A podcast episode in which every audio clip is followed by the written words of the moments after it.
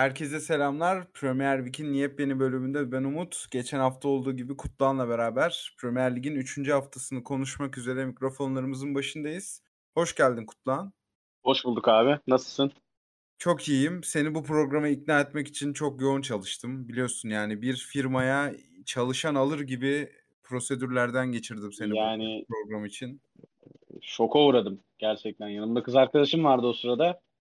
Ee, ne oluyor ya? Bana LinkedIn'den mesaj gelmiş. Acaba iş teklifim falan diye e, girdiğimde senin mesajını görmek gerçekten hem üzdü hem sevindirdi. İnanılmaz Evet. hisler yaşatıyorsun bana. Aynı anda e, inanılmaz hisler yaşatıyorsun. Yani üzdü kısmı biraz daha ağır basmıştır diye düşünüyorum. Yo ismini görünce e, yaşadığım sevinç bana yetti. Hı hı. Teşekkür ediyorum. O zaman madem bu kadar yoğun uğraştık, bir an önce hiç vakit kaybetmeden e, akışımıza geçelim. Tabii. Öncelikle çok güzel bir haftayı geride bıraktık. Yani oynanan maçlar, takımların bazılarının çok yükselmesi, bazı bireysel performanslar falan çok öne çıkıcıydı. Hatta yani şöyle söyleyeyim, belirlediğimiz akışta belki de bu haftanın en iyi maçı olan Newcastle United Manchester City maçı yer bulamadı. Yani bu biraz Aynen bizim tercihlerimizden dolayı ama hani ne oradan bir bireysel performans ortaya çıkarttık veya şöyle söyleyeyim, hani lider Arsenal da yok akışımızda. Ya onu zaten e, bu kanalın The Invincibles dışındaki Arsenal düşmanlığına bağlıyorum ben. E, ama City Newcastle maçının yargılamaması gerçekten senin dediğin gibi aksiyon dolu bir hafta olmasıyla alakalı ki Premier Lig zaten aksiyon dolu başladı. Geçen haftada bildiğin gibi kavga konuşuyorduk. E, bu haftada değişik değişik şeyler konuşacağız. İşte Leeds'in patlamasından tut United'ın ne kadar her şeyi ineceğiz herhalde. Hı hı. Peki yani ben belirlediğim konulara geçmeden önce şöyle genel bir soruyla başlamak istiyorum. Bu hafta aklında nasıl kaldı senin? Yani ilk zihninde canlanan şey ne oldu? Ee, ya sürpriz, sürpriz diyeceğim ben. Pek çok açıdan, pek çok maçta. Oyuncu performansı olsun, maç sonuçları olsun. Ee, haftayı genel e, bir tek kelimeye indirgediğim zaman sürpriz diyeceğim. Big Six'in 3'ü ilk 10'da, 3'ü ilk 10 dışında falan öyle bir e, durum var şu anda. Sence de öyle mi bilmiyorum ama ben sürpriz diye nitelendireceğim.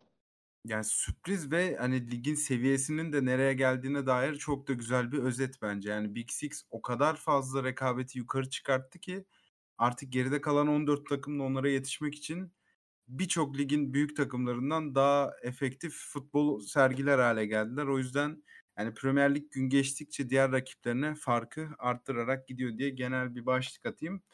Ve istersen gündem maddemizle başlayalım. Tabii. E, Gündemde biz Anthony Gordon, Everton'ın genç yıldızı Anthony Gordon'ı belirledik. Şu anda Chelsea'ye gitmek için bir transfer talebi bulundu kulübe karşı. İki açıdan bunu bir fırsat olarak görüyor diye okudum ben. Birincisi tabii ki Şampiyonlar Ligi'nde yer alma ihtimali. İkincisi de zaten havuzu çok geniş olan İngiltere milli takımında Dünya Kupası öncesi kendisini Chelsea'de göstermenin iyi bir fikir olduğunu düşünüyor. Ki buna bir soru işareti bırakırım. Ama transferde en dikkatimi çeken şey şu anda Chelsea'nin 70 milyon sterlin gibi bir fiyatı gözden çıkartmış olması.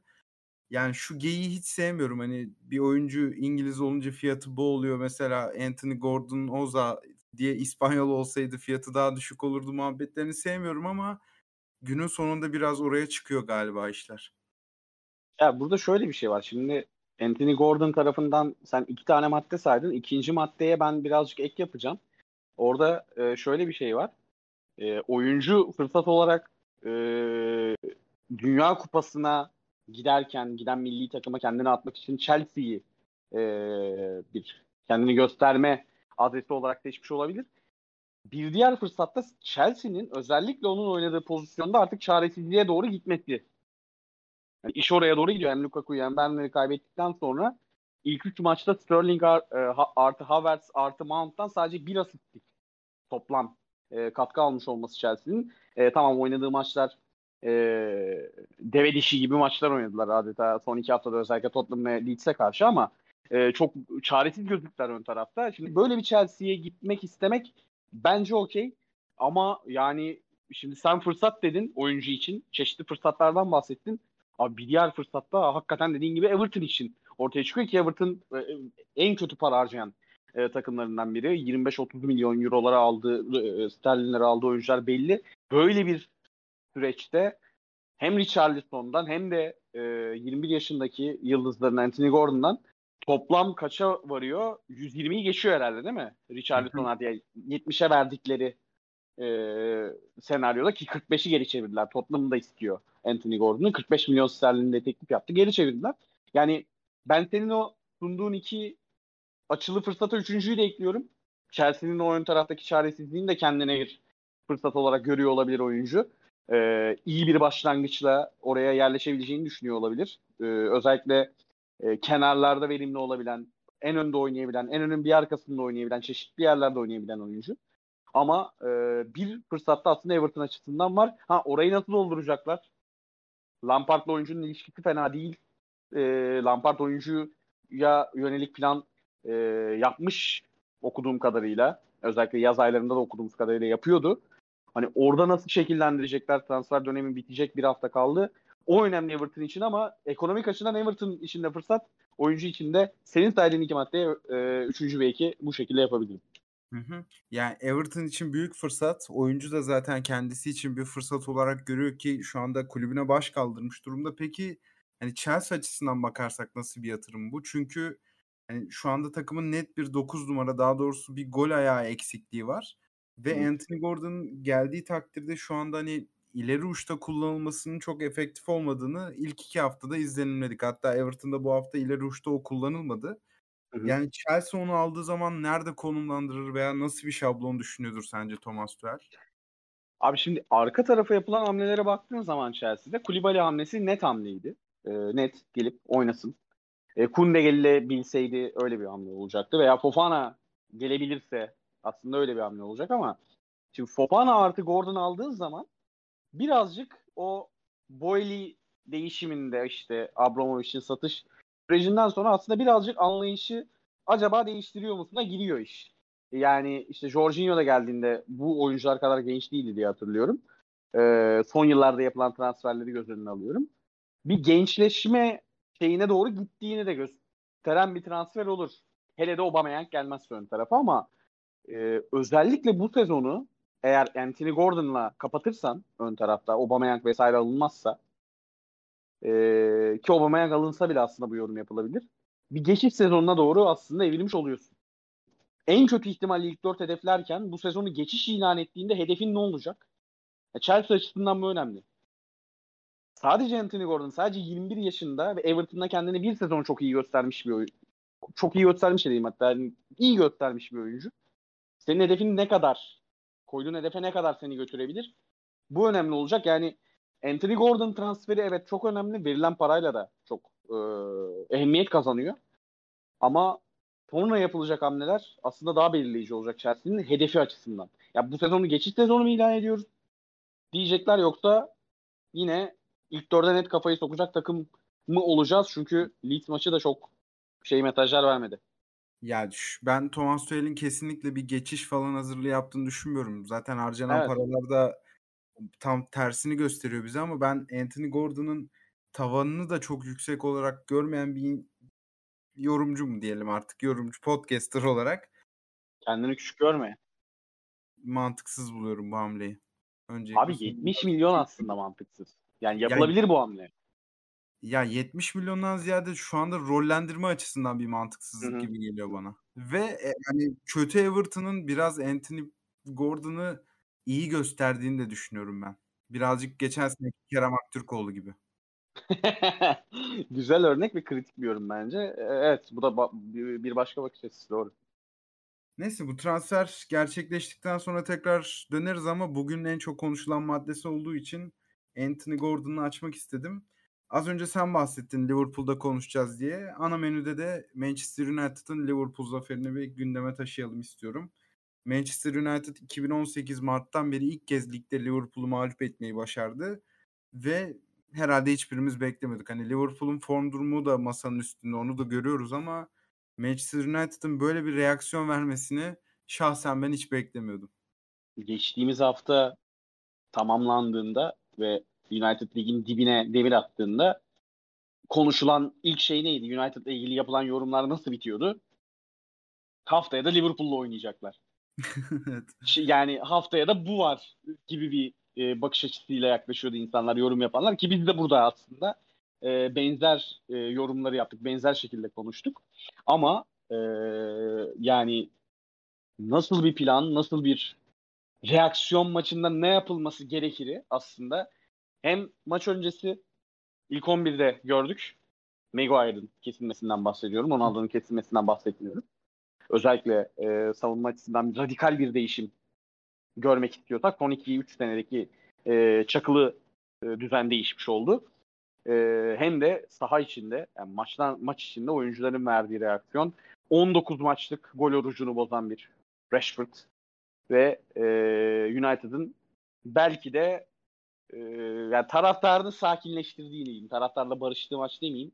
Daha çok erken ama e, özellikle United Liverpool maçları İngiltere'nin en çok şampiyon olan iki takımı belki de hani City'yi yenmiş olsalar herhalde bu kadar e, taraftar sakinleşmezdi. Bilmiyorum sen ne dersin? Yani ben söylediklerinin geneline katılıyorum ama istersen şöyle yapalım. Ben bu maç özelinde dört tane veya daha fazla arttırılabilir sorular çıkarttım. Hani genel Tabii. olarak maç muhabbeti değil de sorular üstünden gidelim istiyorum. Çünkü Tamam. hani birçok açıdan konuşulması gereken bir skor oldu. Yani öncelikle şöyle geleceğim sana. Bu skor Manchester United kaynaklı mıydı, Liverpool kaynaklı mıydı? Bu, bu soru ikisinin de sezon gidişatını belirleyecek herhalde. Şöyle Liverpool'un sakatlıkları ve e, maç planının net bir şekilde e, sahaya daha geç yansıması sebebiyle aslında biraz Liverpool kaynaklı olduğunu düşünüyorum. Çünkü United zaten bu reaksiyonu verecekti. Bu arada maçta şöyle bir şey var. United daha da farkı açabilirdi. Yani daha net pozisyonlara da girdi aslında. Ama e, golün çok gecikmesi ki Klopp da enteresan bir açıklama yapmış. Hani biz maç kazanırdık ama süre bitti demiş. Oyun 90 dakika. Abi yapacak bir şey yok. Ama ben daha çok Liverpool kaynaklı hatta Liverpool'un sakatlıkları kaynaklı olduğunu düşünüyorum abi. Özellikle sen hadi konuyu çok şey yapmayayım. 6 numara tercihi yapmak zorunda kaldığı ve e, bir konuya daha değineceğim. Darwin Nunes yani hadi oraya da sonra geleceğim. İkinci sorunda geleceğim oraya. Liverpool'un sakatlıkları ve eksikleri çok etkiledi abi. Taktiksel açıdan da. İkinci soruda geleceğim oraya. Aslında şöyle bir parantez açacaktım ben de. Sen 6 numara diye bir giriş yaptın. Direkt ikinci sorumla geleyim. Hani Fabinho'nun kenarda bekleyip Henderson'ın orta sahada oynamasına ne diyorsun? Bu çünkü hem tempoyu ayarlamalarına engel oldu. Hem de zaten Henderson şu anda kendi formunun çok altında ve partnerleri de hiç uygun ikili değil. Yani James Milner ve zaten gecenin sinirli adamıydı. Yaptıklarını hiç beğenmedi James Milner. Ve Harvey'la bir homojen bir yapı ortaya çıkmadı bu üçü arasında. Aslında maçı biraz belirleyen faktörün bu olduğunu düşünüyorum ben. Orta sahayı tamamen Manchester United'a kaptırdı. Yani topu daha çok domine etmesine rağmen orta sahada domine edildi Liverpool. Fiziksel açıdan domine edildi zaten ve e, ne olursa olsun sana tarihin en kötü dönemlerinden yakın tarihinden en azından en kötü dönemlerinden birini yaşayan Manchester United sana bir reaksiyon gözüyle bakacaktı. Bu United'a karşı bu kadar iddialı bir şekilde çıkması ya Fabinho ne olursa olsun orayı hani o, oranın demirbaşı. Orada bir o reaksiyona karşı bir duruş gösterirdi diye düşünüyorum ben de. Senin aslında cephenden yaklaşıyorum olaya. Kritik şeylerden biri, taktiksel açıdan kritik şeylerden biri o oldu. Çünkü özellikle eğer Liverpool'dan bahsediyorsak orta sahayı kaptırmaması gerekiyor. Şampiyon olduğunda, Şampiyonlar Ligi'ni kazandığında, 90 puanların üstüne çıktığında, şampiyonluk iddiasını son haftaya kadar sürdürdüğünde geçen sene özellikle Thiago'larıyla işte Henderson'ın e, top noktaya çıktığı, formunun zirvesine çıktığı e, performansıyla veya işte Fabinho'nun dediğimiz gibi vazgeçilmez oyuncuya evrildiği dönemlerde o orta saha hakimiyetini kurarak her zaman rakiplerine üstünlük sağladı ve ön taraf e, işi bitirdi. Şimdi ön tarafta zaten Darwin Nunez'in eksikliği oraya geleceğim. United'ın stoperlerini sorduğunda geleceğim oraya. Darwin Nunez'in eksikliği var. E, Salah geçen sezona başladığı gibi başlamamış ki bu çok normal olabilir. E, orada en formlu oyuncunun Luis Diaz ki bir şeyler yaratmaya çalıştı yine. E, burada özellikle deplasmanda, United deplasmanda bak, bak şunu vurgulamak istiyorum. Ne olursa olsun orayı kaptırmaman gereken bir deplasman o.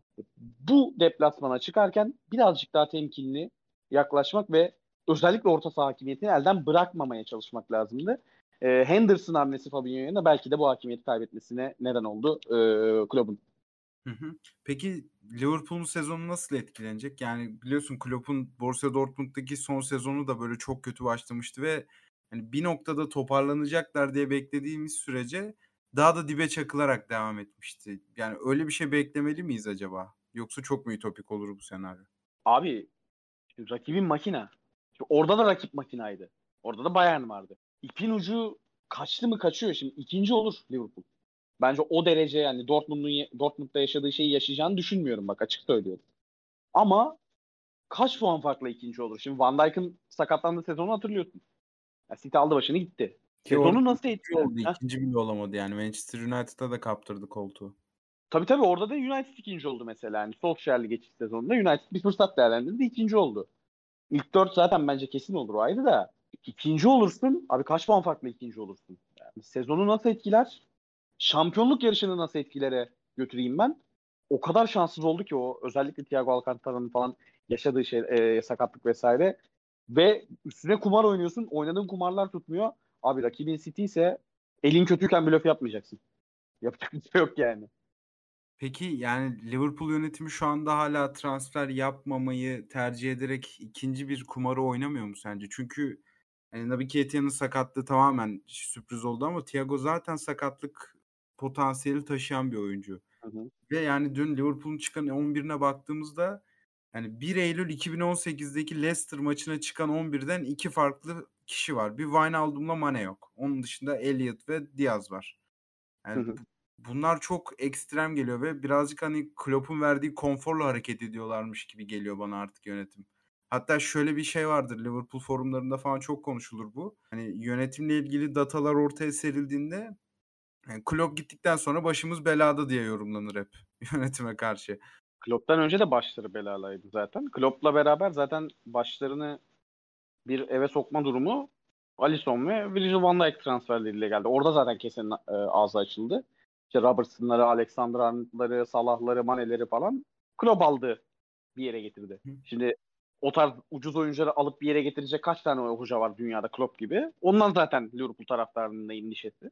Haklılar. Ee, özellikle orta sahaya. Abi hala Milner oynamamalı. Yani Liverpool'un Necip Uysaloğlu'ydu. Sen daha iyi bilirsin. Ee, en azından hala Milner oynamamalı demeyeyim. Tabii ki oynayacak ama United deplasmanında Milner'la çıkmak durumunda kalma. Milner'ın iş ahlakına Liverpool için yaptıklarına yeteneğine bir şey demiyorum. Karabağ Cup'ta yine oynasın. FA Cup'ta bir noktaya kadar yine oynasın. İçerideki Nottingham Forest maçında yine oynasın.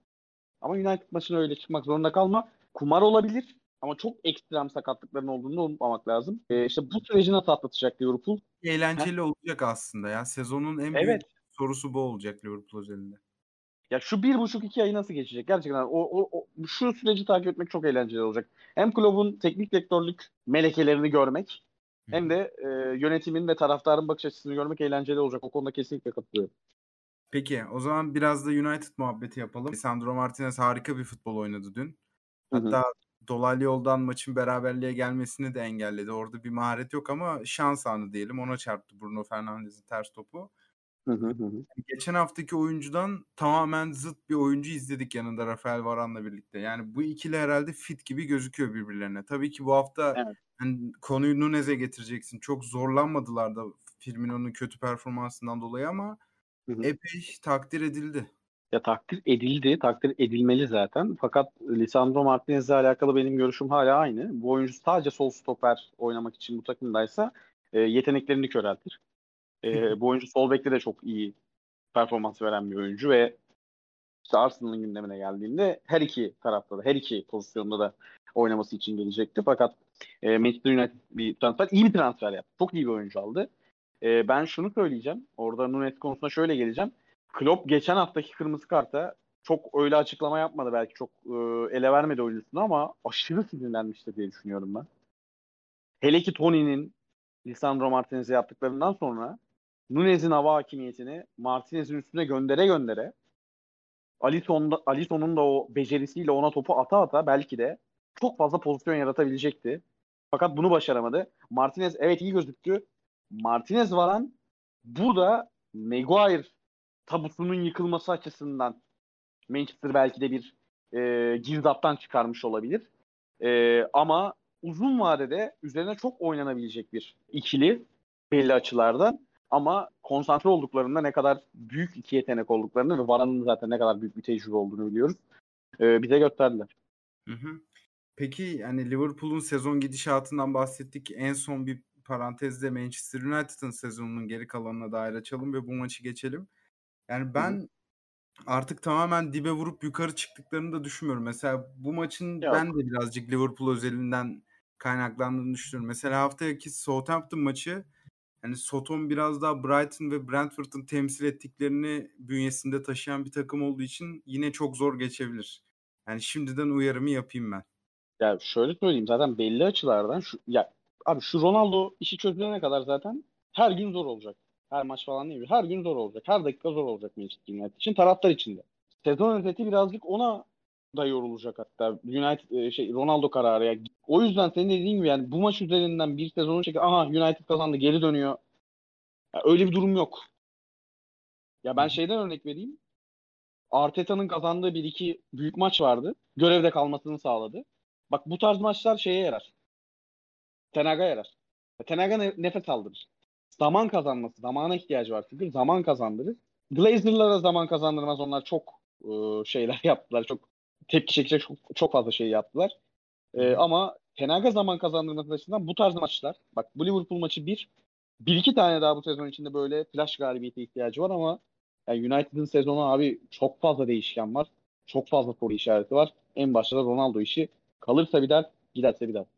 Yani Tenaga zaman kazandırdığı kesin. Hatta Tenaga çok ihtiyacı olan bir güven de kazandırmış olabilir evet. bu. Çünkü yani dünkü maçın özelinde maç öncesi neler oluyor diye Twitter'a girdiğinizde hani maçın teknik analizini yapan kimse yoktu. Herkes işte Glazer'lara olan protestoları vesaire paylaşıyordu. Hani böyle bir iklimde camianın hiç beklemediği, umut bağlamadığı bir maçtan 3 puan çıkartmak çok çok etkileyici bir performans oldu. Diyelim ve bu maç özelinde ekleyeceğimiz başka bir şey var mı diye kontrol ediyorum. Benim notlarım tamamlandı. Senin de ekleyeceğin bir şey yoksa mercek Bende bir şey yok abi. Okey o halde. Mercek kısmında da Crystal Palace'ın yıldızı Wilfred Zaha'yı konuşalım diyoruz. Ben bu e, talking points'lere bakarken haftanın 11'inde hangi yorumcu kimleri yazmış diye baktığımda Harry Redknapp'ın bir web sitesinde haftanın 11'i şablonu oluşturduğunu gördüm. Orada Wilfred Zaha'dan şu sözlerle bahsediyor. Onu da programa aktarmak isterim. Hani formunu ve moralini yerine topladığında dünyanın en iyi oyuncularıyla aynı yerde gibi bir ibare var. Yani bu tabii ki çok abartı olabilir ama hakikaten lige en formda başlayan oyunculardan biri ve Ağustos ayının sonunda ayın 11'inde de kendisinde muhakkak yer bulacağını düşünüyorum. Yani bu haftaki performansına bakarsak iki gol bir de asistin asistini yaptı. Ki herhalde o Tyreek Mitchell'ın önüne bıraktığı pas iki golünden daha da önemli ve güzel. Hı hı. Ve Aston Villa'yı tek başına devirdi diyebiliriz herhalde. Ya e, Redknapp'ın açıklamalarına şöyle gireceğim ben. Zaten o toparlama, kafayı verme işi olsaydı şu an Palace'da olmazdı. İşte piyasanın çok da öyle saçma yerlere yaklaşmadığı zamanlarda 40 milyon, 45 milyona bundan 4-5 sene önce 40 milyona 45 milyona çok iyi hatırlıyorum Arsenal'la anılıyordu.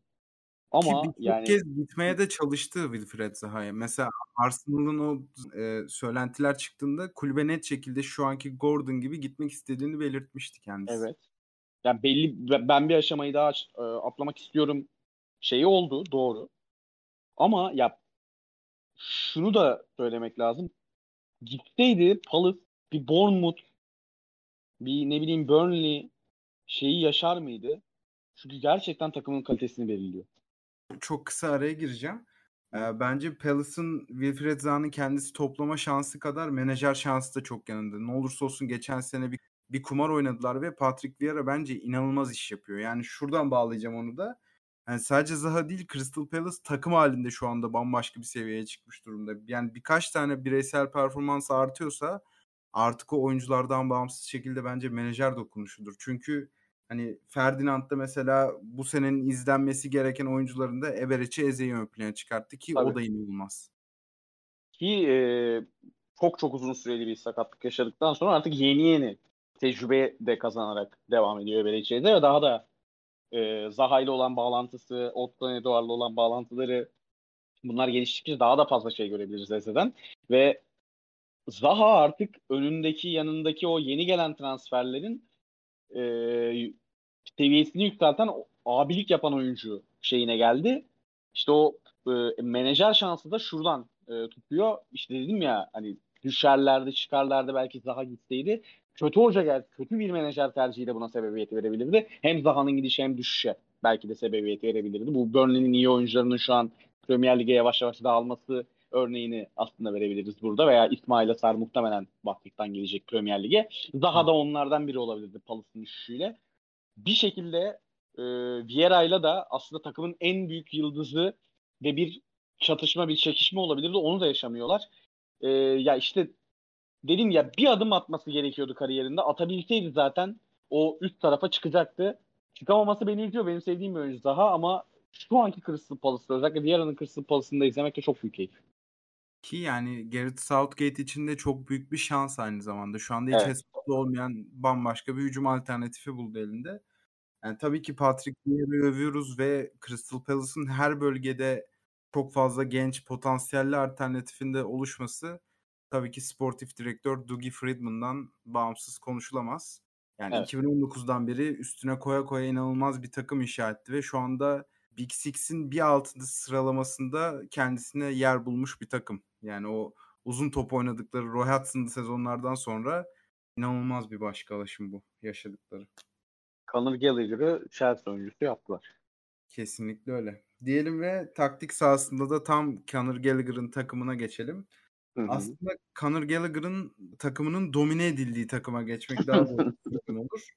Çünkü Leeds United bu hafta gerçekten Tuchel'e Premier Lig'deki en büyük hezimetini yaşattığını düşünüyorum ben. Sadece skor Evet. olarak değil, yani orta sahayı geçemediler desek yeridir herhalde Chelsea için bu hafta.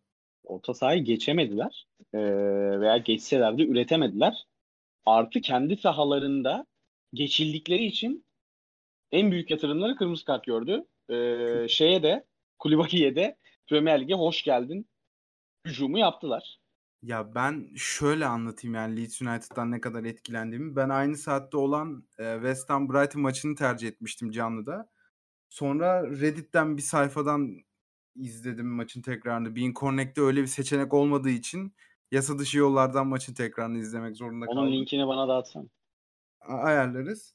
Ve Ne? yani biliyorsun futbol maçını tekrar izlemek bir zulümdür. Hele Evet. skorunu bildiğim bir futbol maçını tekrar izlemek zulümdür ama yani maça kendimi resmen kaptırdığımı hissettim maçın temposundan dolayı. Zaten bir ilk 20 dakika var. Karşılıklı oynanıyor ama 20 dakikadan sonra nedense Chelsea birazcık bitkinleşmiş gibi gözüktü bana. Bu da tabii ki Chelsea'den kaynaklı değil. Leeds öyle bir fiziksel efor koydu ki sahaya. Yani Chelsea'yi biraz yorgun gösterdiler bana açıkçası. Chelsea'yi daha yavaş gösterdi. Kesinlikle. Şimdi Premier Lig futbolu var. Bir de Premier Lig futbolunun da yorduğu, ya Premier Lig futbolunu da yoran bazı maçlar var. Sen gözümü alamadım diyorsun mesela. Her yerdeydi lig oyuncuları. Özellikle Aronson. Ya Jack Harrison'la şeye girmeyeceğim bu arada. Ee, Rodrigo'ya girmeyeceğim. İkisi de benim fantasy draft takımındalar. Sağ olsunlar. Büyük katkıları oluyor. Ee, ya şeyi okudum. Şimdi yazarın adını unuttum. O yüzden özür diliyorum. Şans aldı. The Athletic'te bir Şansal büyük ha. ya The Athletic'te bir yazı okudum. Ya şöyle bir cümle var abi. Çok çok o kadar oturuyor ki özellikle bu maçta karşılaştığında. Premier Lig'deki takımlardan Formula 1 izlermiş gibi hissedebileceğimiz tek takım Leeds United. Çok güzelmiş gerçekten. Yani 200 mil hızla giderken diyor anlatıyor 300 kilometre hızla giderken ne kadar konsantrasyonunu yüksek tutman gerektiğini, ne kadar işte e, pilotun el göz koordinasyonunu, pisti, e, işte lastikleri ne kadar kontrol etmesi gerektiğini falan anlatıyor. Abi Leeds içinde ya o kadar hızlı oynuyorlar ki ve o kadar ya bu bir oyun planı bu arada. Hani sırf Chelsea'ye karşı gösterilmiş bir, bir şey değil. Jesse Marsh'ın oyun planı birazcık Bielsa'nın yani yine oyunculardan çok fazla şey talep ediyor. Bielsa oyununun birazcık farklı bir versiyonu aslında. Yine çok keyifli, izlemesi çok keyifli. İşte sen diyorsun skorunu bildiğin futbol maçını izlemek gerçekten büyük eziyet. Ama açtın izledin abi. İnanılmaz bir maç oynadılar. İnanılmaz bir tempoda oynadılar. Bunu bütün sezona yani şey denir ya işte pres futbolunu bütün 90 dakikaya yaymak çok zordur falan filan. Leeds'in kendi oyununu 90 dakikaya yayabildiği zaman ne yaptığını gördük. Chelsea'yi yavaş ve bitkin gösterdiler hakikaten. 3 maçta 7 puan toplayarak geldiler. Şu an ikinci sırayı paylaşan takımlardan biri ama ne kadar yayarlarsa o kadar keyif verecekleri de kesin. Ya bir de hani sen az önce Jack Harrison Aronson'ın ismini falan filan zikrettin. Ya benim bir isim not almışım ben. Normalde isim not almam. Tyler Adams'ın oynadığı Tyler, topa Tyler Adams mı diyecektim. gerçekten ağzım açık izledim yani Tyler Adams'ın oynadığı topu. Ve yani Leeds'in birkaç fazla adamının bu kadar iyi performans sergilemesi Chelsea'nin de ortalama üstü oyuncularını çok zayıf gösterdi. Mesela geçen haftaki e, Tuchel'in tercihinde Reece James'i Hönminson'u etkisizleştirmek için sağ stoperde kullandığını görmüştük. Evet.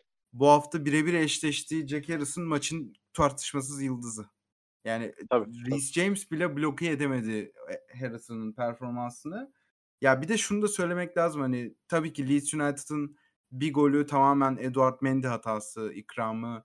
İkinci gol set piece'ten gelen hiçbir pozisyon icabı yaratılmayan gol. Ama yani Chelsea'ye karşı Chelsea'nin baskısını bu kadar absorbe etmek de büyük bir meziyet bence. Ki ikinci yarıda da ilk geldikleri pozisyon gol oldu. O yüzden yani Jesse Marsh hakikaten doğru söylüyor yani. Leeds'teki kariyerimin en iyi performansıydı demiş maç için. Yani buna katılmamak mümkün değil herhalde. Ki geldiği süreden beri performans katlayarak ilerleyen de bir Leeds var. Gerçekten hani biraz Amerikalı menajer bu hiçbir şeyi bilmez Evet. gibi bir yaklaşımı da tamamen çöpe atmış gözüküyor. Ve sadece saha içinde değil yani bu kadar bunalımlı geçen bir sezondan sonra çok da iyi bir yaz transfer dönemi geçirdiler. Aldığı iki Amerikalı da şu anda felaket şekilde performans veriyor yani helal olsun. Gidenlerin yerini dolduranlar da o performansı pekiştiriyor. Leeds'i izlemek gerçekten büyük keyif. Bielsa zamanında izlemek de büyük keyifti. Bielsa'nın son döneminde artık yavaş yavaş hani miadını doldurmuş takım havası veriyorlardı. O miadı yeniden başlatan bir e, sezon başlangıcı izledik. Yani o zaman da Leeds'li değilsen gayet eğlenceli oluyordu maçlar yani sürekli gol yiyen bir takım. Evet evet. Gerçekten bu hafta Leeds konuşasım varmış benim. En çok yükseldiğim başlık Evet. bu oldu.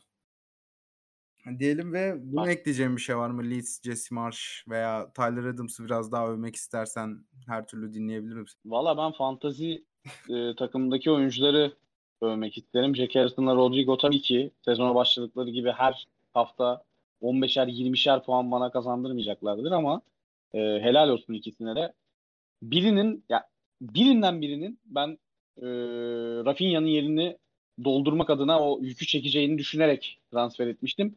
Ya diğeri de hem Calvin Phillips, Jack Harrison'dan bahsediyorum. Hem Calvin Phillips'in hem işte Rafinha'nın işte kim eksikse onun yerini doldurarak girdi sezona. Gerçekten her parçasını izlemek özellikle ön tarafta ki arka tarafta strike'ı vesaireyi izlemek e, çok keyifli. Leeds'i izlemek keyifli. Leeds maçları izlemek hala e, bu sezonda da keyifli olacak. Yani kesinlikle bak mesela arka dörtlüye hiç giremedim. Ya onlar da geçen sene ne haldelerdi? Şu anda takımın yükselmesiyle beraber gayet ortalama oyuncular gibi gözüküyorlar. Yani çünkü önde iki tane öyle bir set var ki hem Mark Roca hem Tyler Adams ki Roca Hı hı. hala tempo problemleri yaşıyor hem fiziksel problemler de yaşıyor. Çünkü oynamayan bir oyuncu olarak geldi Premier Lig temposuna. Yavaş yavaş onun da performansının artması iyice tehlikeli bir takım haline getirecek Leeds'i diyelim ve geçelim son bölümüne programın. Ee, kriz bölümünde Steven Gerrard ve Aston Villa konuşalım dedik bir miktar. Yani şu anda Leeds için söylediğimiz birçok şeyin zıttını Aston Villa için söyleyebiliriz. Yani bu kadar yatırım yapan ve hala transfer talebinde bulunan bir menajer şu anda hiç kendisini güvendiremiyor diye düşünüyorum ben. Özellikle taraftar nezdinde. Hani Christian Porslov takımın CEO'su hala desteğinin kendisiyle olduğunu sıkça söylüyor. Her, pro- her mikrofon bulduğunda söylüyor ama bu da aslında birazcık problem doğmuş demek değil midir sence? Ya şöyle e, zaten ne olursa olsun arkasındayız lafı bir şeyler oluyor anlamına Biz bu adamı kovacağız iki haftaya demek yani.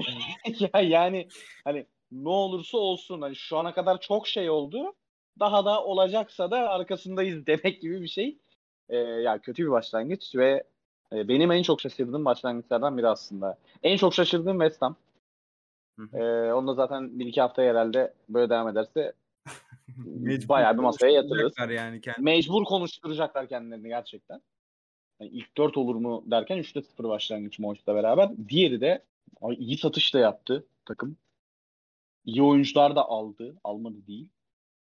Hatta elinde yetersiz gördüğü oyuncuyu da çıkarttı. İşte Trezeguet'ler falan filan. Aslında yani problem biraz da o. Aston Villa'nın Gerrard öncesi yatırım yaptığı birçok aseti şu anda oldukça değerinin altında bıraktığını görüyoruz Gerrard'ın kararıyla Evet. birlikte. Ya yetersiz mi? Aslında yetersiz gördüğü oyuncu demek lazım. Hani yetersiz miydi acaba? Ee, diye de bakmak lazım ki Villa hala transfer. Ee, Ride kapatmadı diye biliyorum ben. Daha Yo yo. işte İsmail Atar en son. Devam ediyorlar. Değil mi? En son İsmail Atar olmadı. Evet yani Ee, İsmail Sar'ın oynama garantisi istediği konuşuluyor. Yani Gerrard'la yaptığı son görüşmeden sonra Aston Villa tarafı tamamen çekilmiş. Aslında mantıksız da değil çünkü yani Villa bildiğimiz kadarıyla, gördüğümüz kadarıyla bu hafta değişik oynadılar ama kanatsız tercih eden bir takım. Yani Evet. ya çift forvet arkasında bir on numara ya da tek forvet arkasında hem Buendia hem Coutinho'yu koymaları hani burada kanada yer yok. Hatta geçen yaz büyük yatırım yaptıkları Leon Bailey de bu haftaya kadar kenarda oturuyordu. Yani o varken başka bir kanat oyuncusu eklemek de hani bu sistemin değiştirileceğine dair bir fikir oluşturuyor bende. Sistemin değiştirileceğine dair fikir. Orada şöyle bir soru işareti ortaya çıkıyor. Hani kanatlı sisteme geçtin diyelim. Philip Coutinho gibi, Emi Buendia gibi aslında aynı anda sahaya çok zor atabileceğin benzer özellikleri olan oyuncular var. Hani nasıl işin içinden çıkacak? Arka tarafta ya bu arada şanssızlık da yaşıyorlar. Ya arka taraf Diego Carlos'tu değil mi oyuncunun adı? Evet. Unuttum şimdi. Sevilla. Aynen onun sakat. Uzun süreli sakatlık. Geçen sezonki en zayıf hatta dönmüş durumdalar. Hem Luka Dean, Tyron Minks ve Ezri Konsa belli ki olmuyor artık ikisi o Hı hı. yapacak bir şey yok. E, Evet. Martinez de bir noktaya kadar dayanabiliyor ama şöyle bir şansları var. Şu anda ligin en iyi 5-6 numarasından birine sahipler diye düşünüyorum ben. Bu Bakar Kamara Aynen. savunmadaki sıkıntılar ya beklerdeki sıkıntılar falan filan. Ya bugün şeyi okudum. Chambers'a da fırsat doğabiliri okudum. Yani şimdi Arsenal'dan tanıyorum oyuncuyu. Aston Villa kalitesinde dahi yedek olabilecek bir oyuncu. Callum Chambers ki zaten o tarz bir şey yaşam yaşanmaması için Diego Carlos gibi bir transfer yapılmıştı. Bir bassızlık daha fikstürlerinde var. Hani kolay sayılabilecek daha doğrusu şu an 3 puan çıkartabildiler. En azından 5 puan çıkartılabilecek, yenilgisiz çıkılabilecek bir fikstürden sıkıntılı çıkıyorlar ve City Arsenal yanılmıyorsam e, önlerinde bir de Wolverhampton galiba maçları vardı. Hiç planlarında değil şans. Aynen West Ham Arsenal deplasmanı içeride Manchester City önümüzdeki 3 maçı. West Ham'da çok iyi dönemde oynuyorlar yani onu söyleyebilirim. Evet, evet bu ara- o doğru. O doğru ama şöyle bir şey var. O yani West Ham için de mesela reaksiyon maçı. İçeride oynuyorlar bu arada. Ee, şansları ama West Ham için de mesela reaksiyon maçı olabilir. O da kolay geçmeyecektir. Sonra zaten Arsenal deplasmanı ve City ile içeride oynayacaklar. Yani uzun lafın kısası ben Villa konusunda söylenecek çok fazla şey yok saha içine dair. Çünkü saha içinde çok fazla görülecek bir şey yok Villa'dan. Ee, gö- daha doğrusu göremedik. Net bir plan, net bir sistem nedir? Ne oynuyorlar, ne oynayacaklar? Madem sarı istiyorsun dediğin gibi kanatlı sisteme dönecek. Şanssızlık artı e, yetersizlik baş gösteriyor. E, zor da bir fikir onları bekliyor. Ve yani transfer dönemini kapatmadıklarını biliyoruz. Bundan sonraki yapılacak hamlelerde ne kadar Gerrard'ın sözüne güvenilerek yapılacak o da bir Evet. Yani bu en kötü şey bu herhalde şu anki süreçte. Kolay bir fikstürle lige girdiler. Mesela yani küme düşme adayı olan 3 birkaç takımdan ikisiyle oynadılar. Everton ve Bournemouth. Yani maçı kazandıkları Everton müsabakasında bile son 20 dakikada Onana girdikten sonra maçı verme noktasına gelmişlerdi. Yani onu Evet. unutmamak lazım. Şu anda oyunun iki yönünde de çok güvensiz bir Villa var. Ve yani şunu da sö- eklemek lazım. Aston Villa'nın yaz bu yaz yaptığı hamleler ve hani kulübün gidişatına bakılırsa Big Six'in hemen altında yer alır diye bakılıyordu. Yani geri kalan 14 takımın en iddialılarından biri olarak önümüze çıkması gerekiyordu ama şu anda tam tersi bir durum var ve e, konuşulan isim de en azından bloglarda, taraftar sitelerinde falan Maurizio Pochettino. Evet. Tottenham'ı aldığı noktaya çok yakın bir noktada bence Aston Villa. Bu biraz heveslendiriyor beni. E, Tottenham'ı aldığı noktaya yakın. E, getireceği nokta tabii ki aynı olur mu? Çünkü Pochettino'nun Tottenham'ı aldığı nokta e, birazcık Premier Lig'in artık e, makinaların makinalaşmaya başladığı ve e, farkı açmaya başladığı dönemdi. Fark artık açıldı. Premier Lig kendi içinde e, takımlar rekabet ediyor. Aynı sonucu verir mi emin değilim ama en azından senin anlattığın o Big Six'in bir adım ötesindeki takımlar e, şeyine kend, e, takımı sabitleyebilir. Gerrard bunu yapabilir mi? Soru işareti var. Villa'yı konuşurken Everton maçını bile verebilirdi şeklinde konuşuyoruz. Kazanılan 3 puanla bile bir şerh düşmek durumunda kalıyoruz. Villa'nın durumu bu. Hı hı. O zaman teşekkür ederim. Bu hafta konuşamadığımız çok şey oldu. Mesela Southampton'ın geri dönüşünden hiç bahsedemedik. Brighton yenilgisiz devam ediyor. İnanılmaz bir Batı Londra derbisi oynandı. Ondan hiç bahsedemedik. E tabii ki haftanın en gollü maçı Newcastle United City maçından bahsedemedik ama öne çıkarttığımız başlıklar bu şekildeydi. Onlar da bir noktada kendine yer bulur diye düşünüyorum. Özellikle hani Wolverhampton bu hafta kimi dakikalarda üçlüye döndü. Pedro Neto'yu kanat bek olarak kullandı. Onunla ilgili hem bir yazı düşünüyorum hem de programda da konuşuruz o konuyu. Diyeyim ve sana çok teşekkür ederim bu hafta da beni yalnız bırakmadığın için. Ben teşekkür ederim abi ağzına sağlık. Senin de ağzına sağlık. Yani Batuhan'ın askerde olduğu haftada Manchester United'ın Liverpool'u yenmesiyle birlikte enteresan bir mesaj da veriliyor olabilir bize. Diyeyim ve bizi dinleyen de herkese çok teşekkür ederiz. Hoşçakalın. Hoşçakalın.